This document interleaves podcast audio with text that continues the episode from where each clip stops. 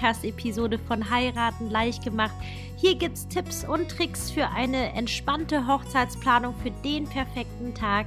Ich freue mich riesig, dass du mit dabei bist und ich freue mich auch riesig auf die heutige Episode. Es geht um das Thema Hochzeitsfotografen. Wenn man nicht gerade 2000 Euro für einen Hochzeitsfotografen bezahlen kann oder möchte, was man dann quasi als Alternative quasi machen kann, was meine Tipps und Tricks für dich dahingehend sind. Und bevor wir starten, ähm, habe ich noch eine ganz kleine Sache loszuwerden. Es geht um Corona und ja, falls dir das Thema schon zu den Ohren raushängt, ich werde mich bemühen, mich kurz zu halten, aber Fakt ist, Corona betrifft so viele Leben derzeit und gerade bei dem Thema Hochzeit muss ich sagen, tut es mir halt echt so ein bisschen weh im Herzen, einfach so viele Brautpaare, wie sie verschieben müssen und das ist so viel Stress und was da noch alles mit einhergeht und deswegen habe ich mich hingesetzt und ich habe eine richtig coole Checkliste, die Corona-Checkliste zusammengeschrieben mit den wichtigsten Punkten, die man plant, die man wissen muss zum Verhandeln, zum Umplanen der Hochzeit. Das Ganze ist kostenfrei, ist erhältlich unter www.verliebtverlobt.com slash Corona-Checkliste. Ich schreibe es allerdings auch nochmal in die Show Notes herein. Und ähm, falls du vielleicht, ich hoffe nicht, aber falls du auch im Umplanen bist, dann lade es für dich herunter. Ansonsten, falls du Brautpaare kennst, die ähm, jetzt gerade am Umplanen sind, leit ihnen das weiter. Das ist kostenfrei, wirklich hilfreich, sodass man einfach ein bisschen weniger Stress hat. Das wollte ich nur vorab mal losgeworden sein. Und dann steigen wir auch jetzt direkt los mit der Podcast-Folge. Und zwar, worum geht es? Nicht jeder kann oder möchte sich einen 2000 Euro Fotografen leisten. Ich weiß nicht, wo du gerade in deiner Planung stehst, ob du jetzt schon einen gebucht hast oder noch ganz frisch dabei bist. Die Preisrange für Hochzeitsfotografen geht sehr weit auseinander. Ähm, Im Schnitt sagt man so 2000 Euro. Also für einen Profi, da solltest du schon mindestens 1500 Euro ansetzen und bis nach oben geht. Also es gibt sehr viele, die weit über 3000 pro als Tagessatz nehmen. Das ist schon echt der Wahnsinn, wie viel Geld das einfach ist. Und ähm, naja, und ich weiß nicht, in welcher Lebenssituation du stehst, weißt du, es ist jetzt, finde ich, es ist egal, wie viel oder du wenig du für deine Hochzeit ausgeben möchtest. Du solltest dich dafür nicht rechtfertigen müssen, weil ich sehe auch ganz viele Brautpaare, die so ein bisschen ihre Budgets vergleichen. Und ich denke mir, das ist sowas von egal. Es ist eure Hochzeit, es ist euer Hochzeitstag und ihr müsst einfach eines Tages damit zufrieden sein, mit welchen Entscheidungen ihr getroffen habt. Und zum Beispiel bei mir war es so, ich weiß nicht, ob du diesen Podcast schon länger hörst, falls du frisch dabei bist, dann, ähm, ich habe selbst frisch geheiratet, ich plane seit über zehn Jahren Hochzeiten und habe es dieses Jahr getan. Wir haben geheiratet und es war ursprünglich quasi zwei Trau äh, Trauungen vorgesehen, einmal die standesamtliche, dann einmal eine freie Trauung. Die freie Trauung mussten wir jetzt leider verschieben äh, Termin steht leider noch nicht, liegt einfach daran, solange die Situation noch so ist, wie sie aktuell ist, wissen wir nicht, wann die Grenzen offen sind. Ich habe viel Familie, die im Ausland lebt und ähm, weil der Großteil war jetzt quasi beim Standesamtlichen schon dabei. Wir haben genau eine richtig coole Phase abge äh, abgepasst. Im August haben wir geheiratet, wo quasi vieles gelockert wurde und natürlich jetzt vor der zweiten Phase. Aber gut, ich will ja aufhören mit dem Thema. Und jedenfalls hatten wir uns dann vorgenommen, okay, den teuren Fotografen nehmen wir quasi für die freie Trauung und fürs Standesamt wollen wir ja eh nur ganz klein halten und essen gehen und äh, deswegen holen wir uns da einen Laien. Und das war halt einfach ein ganz, ganz spannendes Projekt. Ich wusste, worauf ich mich eingelassen habe, um das Ende schon mal vorwegzunehmen. Ich bin super zufrieden, aber natürlich auch, weil ich wusste, worauf ich quasi zu achten habe. Und in der heutigen Episode möchte ich dir ja meine besten Tipps zum Thema unterm Strich Kosten einsparen geben. Und der erste Tipp, das ist kein echter Tipp, aber trotzdem eigentlich ein guter Tipp. und zwar geht es darum, einen Profi zu beauftragen, allerdings für weniger Stunden. Das ist eigentlich eine ganz einfache Mathematik. Anstatt jetzt zum Beispiel für acht Stunden jetzt jemanden zu buchen, buchst du nur für sechs Stunden oder anstatt zehn Stunden buchst du nur für sechs Stunden und siehst halt quasi zu, dass du wirklich sehr gute, hochwertige Bilder hast, aber kriegst dann natürlich halt nicht jetzt die Rest der Party mit, wobei das natürlich Familie und Freunde ja dann genauso gut übernehmen können. Und so kann man quasi sicher gehen, dass du trotzdem echt einen richtig coolen Profi an deiner Hand hast, aber dafür ein bisschen weniger ausgibst. Mein kleiner Tipp am Rande dazu: Nicht jeder Hochzeitsfotograf lässt sich zum Beispiel auf ein sechs Stunden Paket ein. Das ist ein bisschen unfair, weil die sagen, ja, sie können ja am Samstag nur eine Hochzeit annehmen und wenn sie nur sechs Stunden haben, dann reicht ihnen das nicht. Und es ist aber ganz unterschiedlich. Deswegen einfach nur klär das quasi vorher ab, damit es da keine falschen Überraschungen gibt. Aber worum es jetzt eigentlich viel mehr in dieser Podcast-Episode geht, ist, wenn man wirklich eine Laien beauftragt. Also mit Laie meine ich halt jemand, der halt eben kein Hochzeitsfotograf ist. Denn für mich ist ein Porträtfotograf ein Stück weit auch ein Laie. Der weiß natürlich, wie man mit der Kamera umgeht, im Gegensatz zu Onkel Willi als Beispiel. Allerdings hat er aber keine Erfahrung mit Hochzeiten, weil warum Hochzeiten so anspruchsvoll sind, es ist ja wirklich dieser eine Tag. Und du darfst ja nicht vergessen, es passiert ja so viel. Es sind so viele Gäste da und als Hochzeitsfotograf, der kennt, der kennt ja euch als Paar, allerdings die ganzen Gäste nicht. Er kommt auf die Veranstaltung, er muss sich von allem und jedem ein Bild machen und muss natürlich neben dem, was so passiert, natürlich auch noch diese ganzen Momentaufnahmen machen. Das ist wirklich sehr, sehr viel, ähm, worauf man zu achten hat als Profi und deswegen kannst du das von einem Porträtfotografen nicht erwarten, denn ein Porträtfotograf, ich will dir jetzt auch gar nicht schlecht reden, darum geht es nicht, aber ich finde, du musst dir vor Augen halten, wie sein Job normalerweise ist. Der ist im Studio, der setzt sich quasi das Licht zurecht und drehen sie nach links, nach rechts. Das ist ja ein ganz anderer Job einfach. Und das ist für mich jetzt, fällt jetzt unter die Kategorie Laie, auch wenn ich das jetzt nicht böse meine. So, und ähm, wenn man Laien beauftragt, dann ist das natürlich alles auf eigenes Risiko. In meiner über zehnjährigen Hochzeitsplaner-Vergangenheit habe ich ehrlich gesagt zu 95 Prozent mit Profis zusammengearbeitet, aber das war mir natürlich auch wichtig, weil wenn ich natürlich für ein Paar eine Hochzeit plane, kann ich ja schlechten Laien anschleppen und sagen, ja, lass uns mal gucken, wie es wird. Hoffentlich werden es schöne Bilder. das, das würde natürlich nicht gehen. Und deswegen habe ich bislang tatsächlich nur mit Profis zusammengearbeitet. Und bei meiner eigenen Hochzeit war ich ähm, teilweise, ich sag jetzt mal, relativ kreativ kreativ und experimentell.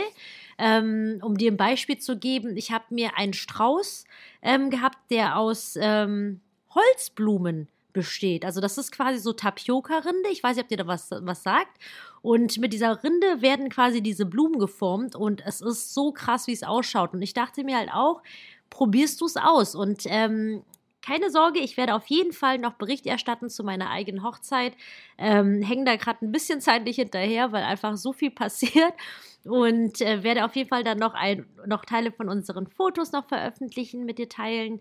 Ähm, unser Hochzeitsvideo, das auch richtig cool war. Also ich habe wirklich viele Experimente bei unserer standesamtlichen Hochzeit gemacht, aber ich denke mir, wenn nicht ich, wer dann? Weil ich halt so viele Hochzeiten schon geplant habe und ich dachte mir so, hey, dann kannst du zumindest davon berichten oder gerade auch jetzt, dass ich das mit dir teilen kann, wie die Dinge so sind. Hätte ich nämlich keinen Laien für meine, meine standesamtliche Trauung beauftragt, könnte ich das jetzt nicht mit dir teilen.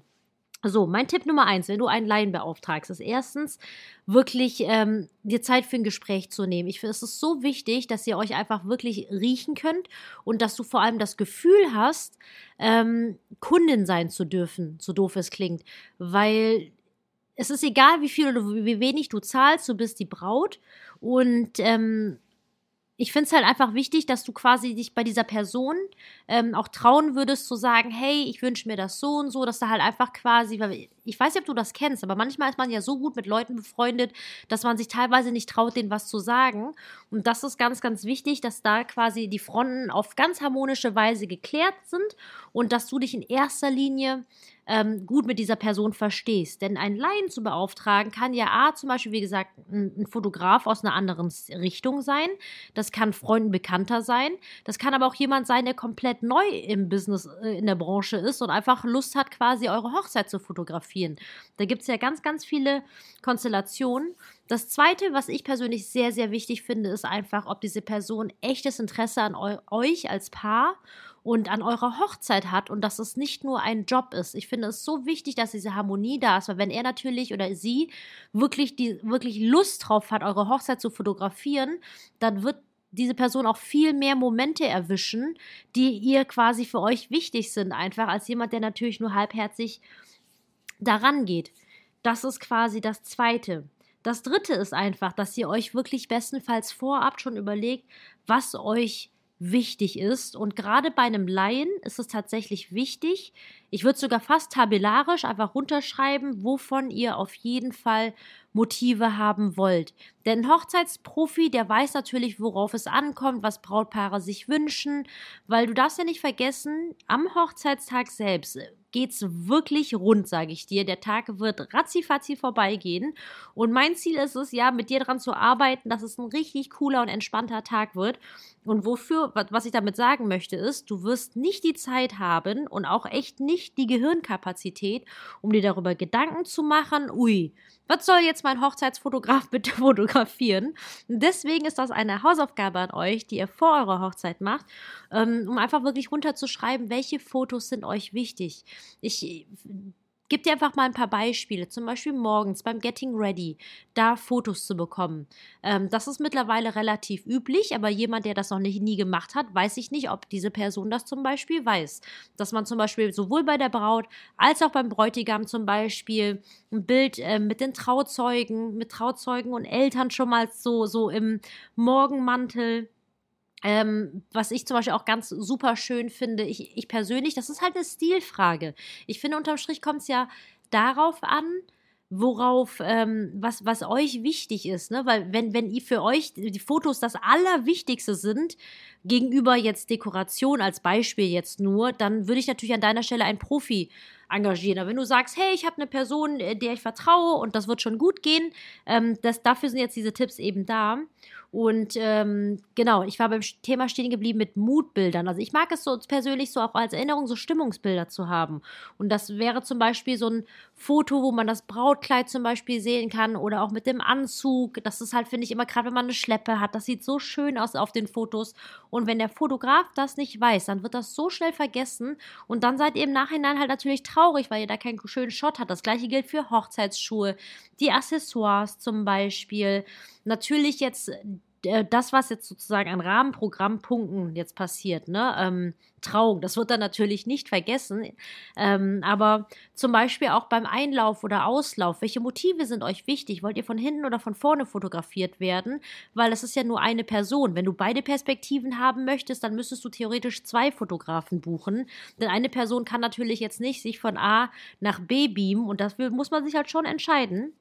Oder auch so, Details wie Geschenketisch, ähm, weil der Geschenketisch, das sieht meistens immer richtig cool aus, weil eure Gäste sich ja auch so viel Mühe geben, alles toll zu verpacken. Und dass das halt natürlich dann auch festgehalten wird oder vom Gästebuch. Ich denke gerade an so viele kleine Details wie Gastgeschenke. Ich weiß nicht, ob du Gastgeschenke haben wirst, aber falls du welche haben möchtest, da fließt meistens schon einfach sehr viel Arbeit rein. Und ähm, es ist mittlerweile auch bekannt, dass das Brautpaar es auch tatsächlich mehr schätzt als im Durchschnitt der Gäste. Und ähm, ich habe dazu auch schon mal eine Podcast-Episode, glaube ich, veröffentlicht, aber ich muss gestehen, da muss ich noch mal kramen.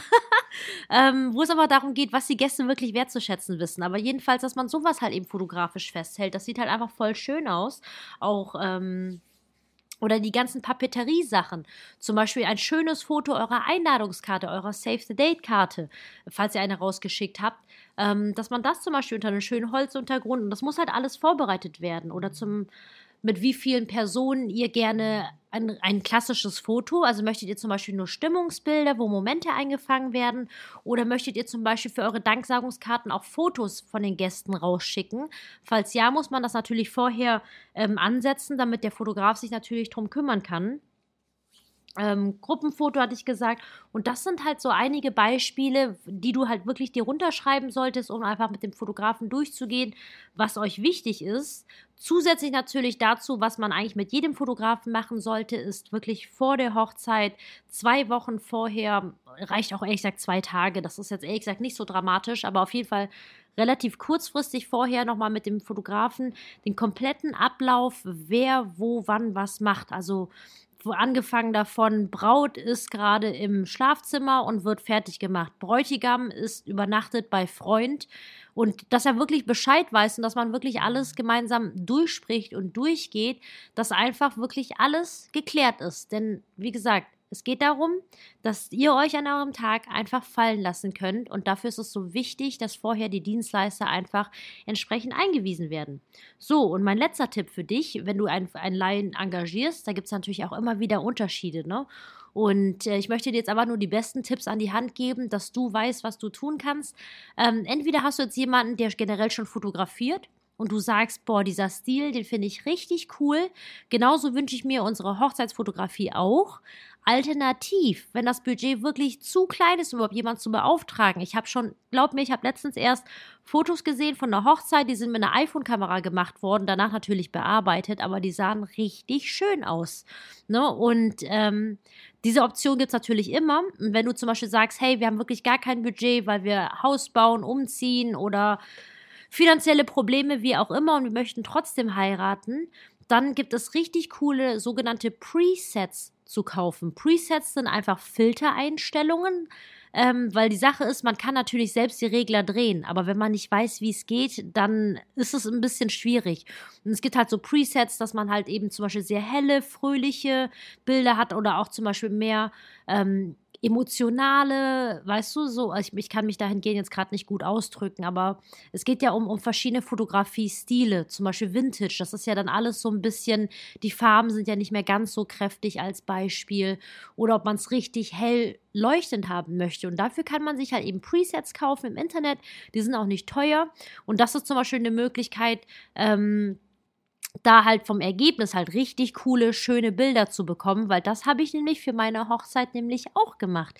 Ich habe von meiner Profifotografin, mit der ich ähm, sehr gut befreundet bin, ähm, super dankbar, dass sie uns die Presets zur Verfügung gestellt hat und ich bin einfach äh, zusammenfassend wirklich so zufrieden mit dem Ergebnis. Äh, Wahnsinn, wirklich. Und was ich damit einfach letztendlich mit dir teilen möchte, ist einfach, mit der richtigen Vorbereitung geht es eben auch mit einem kleinen Budget. Wie gesagt, wenn du einen, ich sage immer wie gesagt, wenn du einen, Profi beauftragst, musst du halt nicht viel machen. Er weiß eigentlich, er sollte, die Betonung liegt auf sollte wissen, was zu tun ist. Aber falls, wie gesagt, das Budget nicht hergibst, solltest du jetzt nach dieser Episode wirklich gut gerüstet sein. Hör auf dein Bauchgefühl und du wirst sehen, alles wird gut. Damit bin ich jetzt auch am Ende der Folge angekommen. Ich danke dir wie immer vielmals fürs Reinhören. Ich wünsche dir eine wunderschöne Woche und ich sage wie immer, bis dahin, deine Kim.